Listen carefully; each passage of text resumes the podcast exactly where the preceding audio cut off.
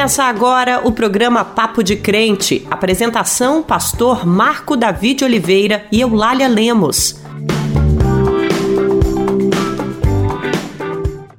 A paz do Senhor, meu irmão, a paz do Senhor, minha irmã. A paz do Senhor, Lália Lemos, tudo bem? Paz do Senhor, pastor Marco Davi, paz do Senhor, meus irmãos. É com muita alegria que agradeço a sua audiência aqui conosco em mais um programa, em mais um encontro com Deus. Eu já considero o Papo de Crente uma família. Sim, claro. E família é exatamente o tema do nosso programa hoje. Por isso quero começar com Gênesis 1, 28, 29. Criou Deus o homem à sua imagem, a imagem de Deus o criou. Homem e mulher os criou. Deus os abençoou e lhes disse: Sejam férteis e multipliquem-se. Deus mandou, Lália, que os seres humanos formassem famílias para que o mundo fosse preservado. E neste momento de campanha eleitoral, em que muitos candidatos falam sobre família, precisamos entender quem defende realmente a família. O que devemos ter em mente é que nenhum governante é capaz de decidir como organizamos nossas famílias, porque isso é uma questão pessoal. Mas é obrigação de todo governante, sim, oferecer as condições necessárias para que todas elas vivam com dignidade. É nisso que devemos nos concentrar na hora de escolher em quem votar. Há famílias que precisaram se constituir de forma diferente. Alguns casais, por exemplo, não conseguiram conceber filhos, mas fizeram a linda opção pela adoção. Outras famílias foram obrigadas a se adaptarem a novas estruturas por conta da perda do pai ou da mãe, como aconteceu em tantos casos durante a pandemia. Por vezes, uma avó, uma tia, um irmão mais velho assumiram o papel deixado pelo pai ou pela mãe. Enfim, há estruturas familiares que não seguem o padrão, mas que são unidas pelo amor e pela bênção de Deus. E todas as famílias precisam de respeito. Isso inclui condições dignas de sustento, acesso à saúde e educação. Isso sim é defender a família. No programa de hoje, Naama Nunes, a nossa querida jornalista, conversa com uma pastora sobre as famílias que vivem em vulnerabilidade social. Neste programa você ainda vai ouvir louvores, o giro de notícias, o Dizem por aí e ainda informações importantes sobre as eleições. Querido irmão, querida irmã, queremos ouvir a sua participação no nosso Papo de Crente. Para isso, nos envie sua mensagem por meio do WhatsApp. O nosso telefone é 11 95094 8831. 11 95094 8831. E nesse telefone você pode fazer o seu pedido de oração, tirar suas dúvidas e pedir o seu louvor favorito. Entre em contato conosco, é muito gostoso receber a mensagem dos irmãos. E agora vamos à nossa oração? Vamos orar nesse momento, meus queridos irmãos, queridas irmãs, onde você estiver agora, se for possível, pense em Deus, pare um momento para nós conversarmos com o Senhor. Querido Deus, louvado, glorificado seja o teu nome. Tu és um Deus grande e poderoso. Louvado seja o teu nome, Senhor. Aleluia. Obrigado, Deus, porque a terra está cheia da tua glória e o Senhor, em toda a tua majestade, te importas conosco, cuidas de nós. Amém. Obrigado, Deus querido, pelo teu cuidado às nossas famílias. E queremos colocar, ó Deus, todas as famílias, ó Deus, no teu altar, das pessoas que estão nos ouvindo, Senhor Deus, agora, que o Senhor guarde cada família, que o Senhor restaure relacionamentos, ó Deus, que haja harmonia nessas casas, Amém, Senhor, Senhor, e a tua paz reine em cada lar. Pai querido, nós queremos colocar diante do Senhor esse momento, Senhor Deus, de eleições e queremos pedir, ó Deus, que a tua paz reine, ó Deus, nesta eleição e que todas as famílias sejam preservadas, Senhor. Ó Deus, tantas famílias com fome, tantas famílias, ó Deus, enlutadas, ó Deus, muitas vezes por causa da ira, de questões políticas, Senhor. Ó Deus, tenha misericórdia, Pai, guarde todas as famílias, derrama da tua graça graça, Senhor Deus, sobre cada família das pessoas que nos ouvem agora, Nome que elas se Jesus. sintam, Senhor Deus, acolhidas e abraçadas pelo Senhor. Amém. Nós oramos agradecidos, Senhor, e o fazemos em nome de Jesus. Amém, e amém. Amém. Te agradeço pela minha família e por tua presença no meu lar. Agradeço pelo pão de cada dia que o Senhor nunca deixou faltar. Te agradeço pela nossa harmonia. Só em ti, Senhor,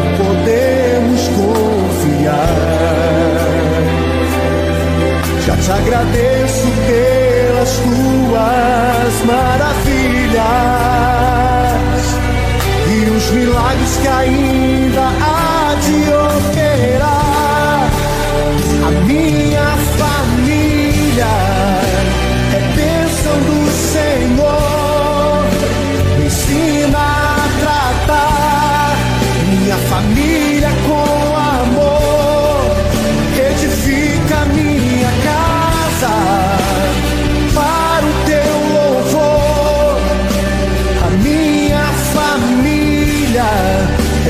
presente do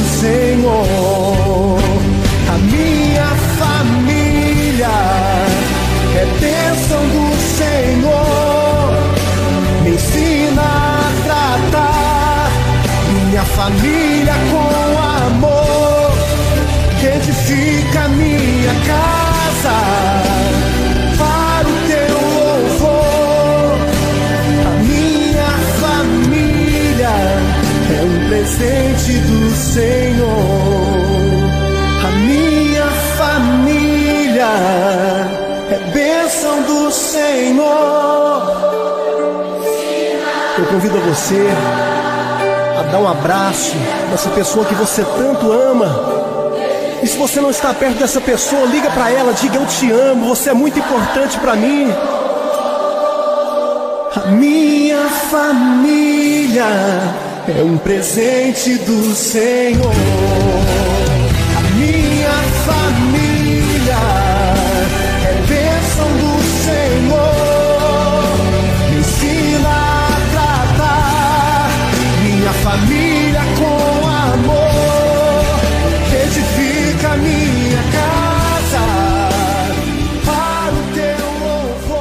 Você acabou de ouvir Família com Regis Danese. A menos de um mês das eleições, as pesquisas eleitorais sobre a corrida para a presidência da República vêm apontando uma indefinição em relação à realização ou não de um segundo turno nacional. Isso pode gerar algumas dúvidas entre os eleitores, o que é necessário para definir uma eleição ainda no primeiro turno, se for o caso, quando será realizado o segundo turno. Essas dúvidas, né, ocorrem muito entre a gente, a gente não sabe realmente certinho, mas o Papo de Crente veio hoje esclarecer para você. Para se eleger no primeiro turno, candidato ou candidata precisa receber mais da metade dos votos válidos. Para calcular o número de votos válidos, é necessário excluir os votos brancos e nulos.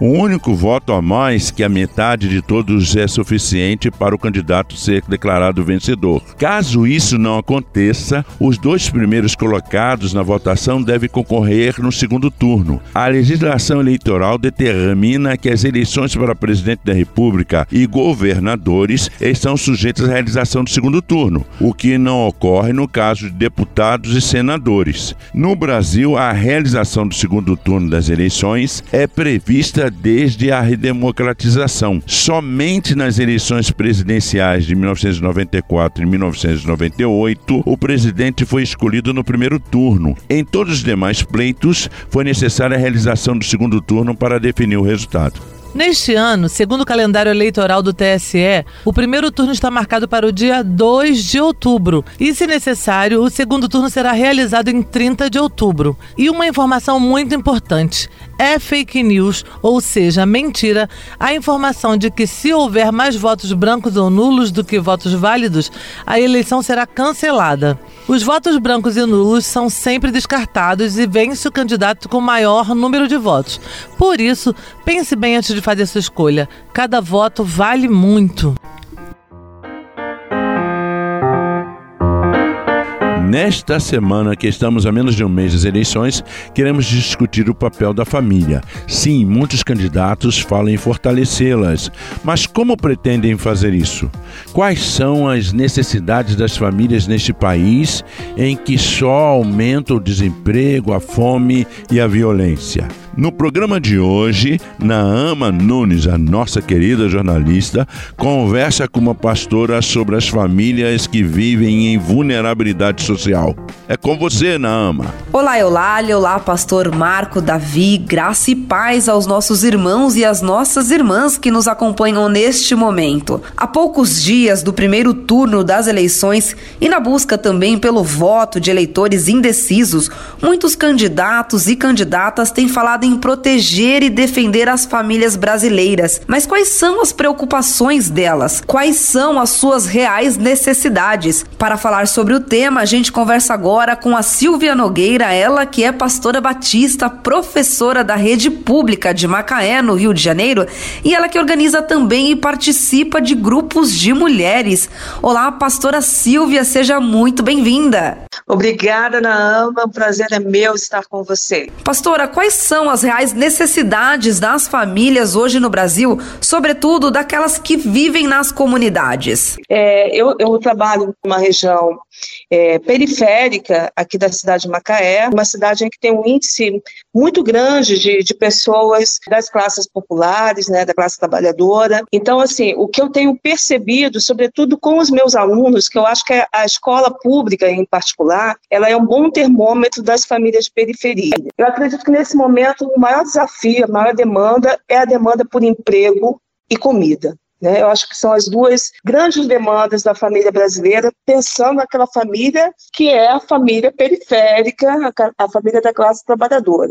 A gente percebe, por exemplo, o aumento das filas nos refeitórios das escolas, isso não é só na minha escola, isso é uma conversa generalizada na minha rede em particular. A gente vê narrativa desses alunos dizendo que lá, é, esperando até muito tempo para se alimentar, coisa que não fazia no passado. Isso que uma das demandas nesse momento mais é, é, urgentes é a questão da alimentação, né, é, da segurança alimentar, para a gente usar um termo mais técnico. Aliás, a palavra certa seria segurança, insegurança alimentar mesmo, porque alguns também podem dizer: ah, ninguém está aqui em casa passando fome. É, seria uma insegurança aguda, né? Alimentar aguda. Mas pode estar, de repente, pensando dez vezes se pode comprar um tipo de alimento que consumia ou não. Então, assim, quando eu paro também para pensar se meu dinheiro vai dar para consumir alguma coisa que eu sempre consumi, eu também estou no quadro de insegurança alimentar. A segunda questão que eu falei da demanda é a demanda da empregabilidade. E aí, é, na AMA, eu acho que, que, uma coisa interessante é a gente pensar que essa questão do emprego não é uma, uma questão atual. É, especialmente porque existe uma crise no capitalismo, né? essa crise do, que provocada pelo neoliberalismo. Quer dizer, não há emprego para todo mundo porque há necessidade de criar um grande contingente sem trabalho, para baratear essa mão de obra. O cenário não é bom, o cenário é desesperançoso. Agora, pastora, passado a fase mais aguda da pandemia, houve em muitos lares uma mudança estrutural das famílias. Muitas crianças, por exemplo, perderam pai e mãe, avós e avós que cuidavam de seus netos e faleceram. São mais de 650 mil mortes no Brasil. E aí, então, parentes como tios, tias e até amigos próximos hoje são responsáveis pelo cuidado de crianças e adolescentes que ficaram órfãos. Como é que você tem acompanhado, pastora, essa realidade dentro do contexto que você atua? Uma questão que também tem que ser gerida pelos gestores públicos. Acho que tem que ser política pública nesse momento. Eu, eu até sugeri a minha própria unidade que a gente fizesse rodas de conversa com os alunos, porque é, é, a gente vai das questões que sempre existiram, por exemplo, na adolescência, como a questão da ideação suicida, é, que é muito frequente, mais do que a gente gostaria de, de confessar, para um, um, desalento, uma desesperança, uma desfrutura futurização da juventude, né? Essa falta de perspectiva do amanhã. E somado a isso, está essa questão de perder os referenciais adultos, os referenciais que dão a segurança para o adolescente, para a criança, né? Eu percebo como os meus alunos estão carentes, carentes de contato físico, de abraço, também por conta de, da pandemia, mas também, olha só que interessante, você lembra da história da mãe que acorda às 5 horas da manhã e volta lá no fim da noite? essa mãe fica 24 horas por dia fora, ou esse adulto agora responsável por essas crianças fica o dia inteiro fora de casa.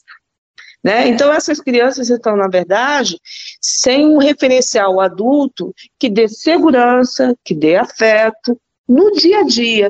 Então, é, aí, olha só, a grande oportunidade também que as igrejas além dos gestores públicos que precisariam pensar nessas políticas né, de auxílio, de apoio emocional dentro das escolas, né, dentro dos hospitais, né, mas se a gente pensar na constituição das nossas igrejas, a igreja é um lugar de educação, de afeto, de acolhimento, então, assim, a preocupação da comunidade inteira pelos órfãos da, da, pandemia tinha que ser vital, tinha que ser a agenda da igreja, por exemplo, nesse momento, né? Ela tinha que vir para o centro da, da conversa, né? Não apenas de, de, nos cultos dominicais também, mas que tivesse, assim, um cuidado generalizado com as crianças que, no entorno daquela comunidade de fé, perder os seus entes mais próximos, que precisam de outros olhares de cuidado, né? Pastora, nós falamos aqui da fome, do desemprego, da dor, do cuidado também. O que as famílias brasileiras esperam de um governo nos próximos anos? Eu creio que as famílias brasileiras, elas não apenas querem, mas elas precisam do seguinte cenário. Primeiro, um cenário de segurança, de segurança uh, social. E quando a gente fala de segurança social, a gente está falando da questão é, da violência, é, da questão do desemprego, da questão de leis que funcionem para todos, não apenas para um grupo específico. Então, a gente está falando de todo um ecossistema na, que deveria ser, na verdade, de função do Estado resguardar. O que a gente está tá vivendo também, junto com essa pandemia, é, foram quatro anos de uma sensação de que a gente não sabe o que vai acontecer no minuto seguinte. E é essa angústia social que desestabilizou todas as nossas famílias. Né? Parece absurdo, né? radical afirmar isso, mas se a gente parar para pensar, a coisa que nós mais queremos é segurança. Né? Segurança para quê? Segurança para viver, segurança para criar os filhos, segurança para andar na rua, segurança para ir à igreja, né? Segurança para voltar dela, segurança para pegar um transporte público. E junto com essa segurança, a certeza de que tem comida no prato todos os dias, né, que tem, tem renda, que tem como planejar o futuro. Então, acho que no núcleo da palavra segurança, sobre esse guarda-chuva da segurança, que pode ser produzido pelo Estado e que não está sendo produzido, estão todas as demandas da família brasileira, penso eu. Um país melhor quatro anos melhores, é, pensando também nos governos de estados e naqueles que vão garantir as nossas leis, né, é, é pensar pela, por essa perspectiva, né, o que dará segurança à grande população brasileira e não apenas a uma pequena elite que tem é, se mantido muito bem. Obrigado. Pastora Silvia, muito obrigada pela sua participação aqui no programa Papo de Crente. Obrigada a você, Nahama, desejando sucesso aí para vocês, porque a gente precisa de informação, reflexão e diálogo. Nós conversamos aqui com a pastora Silvia Nogueira, ela que organiza e participa de grupos de mulheres e também a professora da rede pública de Macaé, no Rio de Janeiro.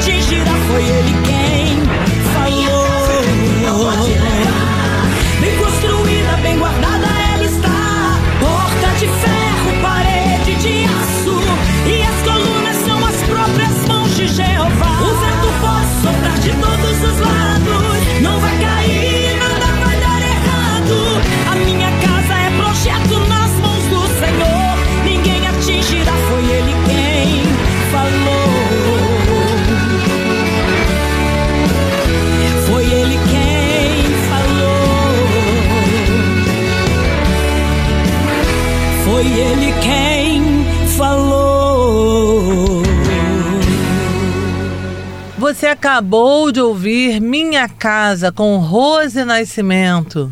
Agora vamos ouvir o pastor Ariovaldo Ramos com uma rica mensagem sobre a importância da preservação da família. É com você, meu irmão. Paz do Senhor Eulália, paz do Senhor Marco Davi. Falando sobre família, então vejamos o que o Senhor fez. É, está escrito. Então o Senhor Deus fez cair pesado sono sobre o homem e este adormeceu. Tomou uma de suas costelas e fechou o lugar com carne e a costela que o Senhor Deus tomara ao homem transformou-a numa mulher e lhe a trouxe. E disse o homem: Esta afinal é osso dos meus ossos e carne da minha carne. Chamasse a varoa, porquanto do varão foi tomada. Por isso, deixa o homem pai e mãe e se une à sua mulher, tornando-se os dois uma só carne. Ora, um e outro, o homem e sua mulher, estavam nus e não se envergonhavam. Isso está em Gênesis 2, de 21 a 24. Aqui, meus irmãos, nasce o ser humano à imagem e semelhança de Deus. É a Trindade. Pai, Filho e Espírito Santo é o Deus Criador, mantenedor e redentor do universo. A Trindade é uma família. Ao criar a sua imagem e semelhança, criou outra família, a família humana. É a humanidade, que é uma só família. A família humana é o ser humano a imagem e semelhança de Deus. Sabe, quando constituímos nossa família, celebramos o fato de sermos todos os seres humanos membros de uma só família. E ao formarmos novas famílias, damos continuidade à missão humana de procriar e de administrar o planeta. Preservar e cuidar da família, meus irmãos, é prioridade. Porém, priorizar a família é priorizar a dignidade necessária para a família conseguir cumprir sua missão.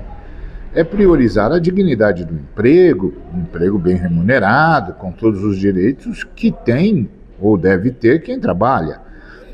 E a dignidade da moradia adequada, é também, para que todos tenham para onde voltar e onde celebrar a vida familiar. E também a dignidade de prover tempo de lazer e de alegria para toda a família. E a dignidade do transporte gratuito e abundante para que ir e vir do trabalho ou do lazer, ou de onde quer que seja, não seja fonte de estresse. E também a dignidade do acesso ao alimento nutricionalmente saudável, para garantir a qualidade de vida de todos a família e a dignidade do acesso à saúde ampla e gratuita para todos os membros da família, por meio de um sistema público de saúde em todos os níveis e em todos os estágios. E a dignidade de uma aposentadoria, né, irmãos? Que garanta uma velhice saudável e o desfrute do descanso que tem direito quem tanto trabalhou e, portanto, merece. E também a dignidade da escola gratuita e de excelente qualidade, do básico à universidade, para que haja futuro cada vez melhor para a família. Então, família é importante. Por isso, cuidar da família é cuidar dos direitos, dos acessos e das necessidades. Que Deus nos abençoe. Dizem por, dizem aí, por aí, dizem por aí, dizem por aí, dizem por aí, por aí, dizem por aí. Outro dia, eu recebi uma mensagem no grupo da família dizendo que se um candidato de esquerda, no caso o ex-presidente Lula, ganhar as eleições, toda casa que tem mais de 65 metros quadrados vai ter que abrigar uma família sem teto. E que isso já está acontecendo lá na Colômbia. Isso é verdade? Olá, irmã Fernanda. Pode ficar tranquila, porque se trata de mais uma mentira. Dezenas de publicações alegam que o candidato à presidência e ex-presidente Luiz Inácio Lula da Silva teria um projeto de implementar uma lei que quem tem casas acima de 65 metros quadrados deveria abrigar outra família. De acordo com os conteúdos, Gustavo Petro, presidente eleito na Colômbia no último mês de junho, já teria implantado a regra, o que é falso. Não há registro de que Petro nem Lula tenham prometido isso. Diversos sites de checagem de notícia, como o do UOL, Estadão, G1 e outros, fizeram essa busca nas redes e não encontraram nada usar até uma ferramenta que rastreia posts apagados, ou seja, nunca o candidato Lula disse que famílias teriam que dividir suas casas. Procurada, a assessoria de imprensa de Lula negou a veracidade do conteúdo que circula nas redes e afirmou que o povo viveu o governo Lula que fez milhões de casas e não tirou de ninguém. É bem verdade que nós, cristãos, devemos ser solidários. É o que a Bíblia nos ensina. Na carta de Tiago, por exemplo, diz que quem sabe fazer o bem e não o faz, comete pecado. Porém, fique tranquila, não faz parte do programa de governo de nenhum candidato obrigar as pessoas a dividirem suas casas.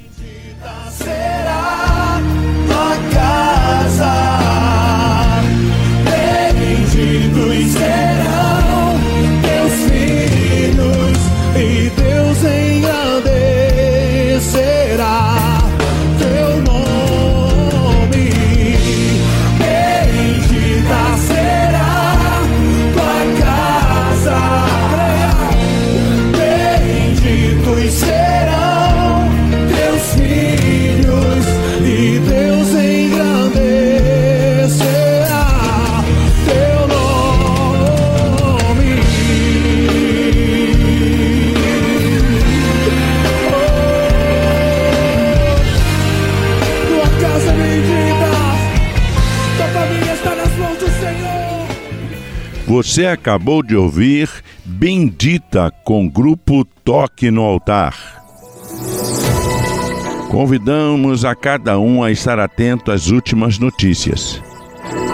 Ataques, fake news, ou seja, mentiras, se intensificam conforme se aproximam as eleições de outubro. A Justiça Eleitoral, com frequência, tem exigido que as notícias mentirosas sejam retiradas do ar. Contudo, até que os magistrados analisem os processos e determinem o cumprimento da lei, a desinformação já atingiu um grande público. Levantamento da empresa de medição de audiência Similar Web atesta o poder da desinformação. Apenas em julho, sites que propagam fake news receberam mais de 48 milhões de visitas. Já que a justiça tem demorado para mandar tirar do ar essas notícias, vamos fazer nossa parte como evangélicos que somos e compartilhar somente a verdade.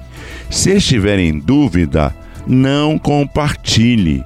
Verifique antes a veracidade da notícia em sites confiáveis e, se perceber que é mentira, avise a quem enviou ou publicou que se trata de uma fake news.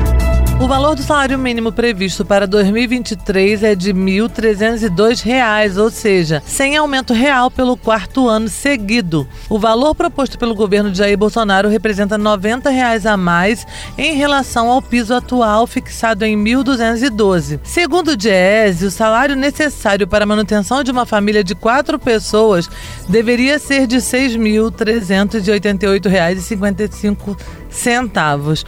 Ou seja, estaria rica se eu recebesse isso como salário mínimo, cinco vezes o mínimo atual. Garantir um salário mínimo digno é preservar a família, tema do nosso programa de hoje. Por isso, fique atento na hora de votar. Assim encerramos mais um Papo de Crente. Caro irmão, cara irmã, vamos orar por nossas famílias que Deus tenha misericórdia de cada família dessa nação. Agradecemos ao Senhor por ter nos proporcionado esse momento de informação, oração e adoração. O Papo de Crente é uma iniciativa da Frente de Evangélicos. Fique agora com a benção final pelo nosso querido pastor, locutor Marco Davi, da nossa igreja brasileira. Que a graça do Senhor Jesus Cristo, o amor de Deus o Pai, e a alegria do Espírito Santo sejam sobre a sua vida, meu irmão, minha irmã, para todos sempre. Amém. Até a próxima semana. Fique com Deus. Você ouviu o programa Papo de Crente.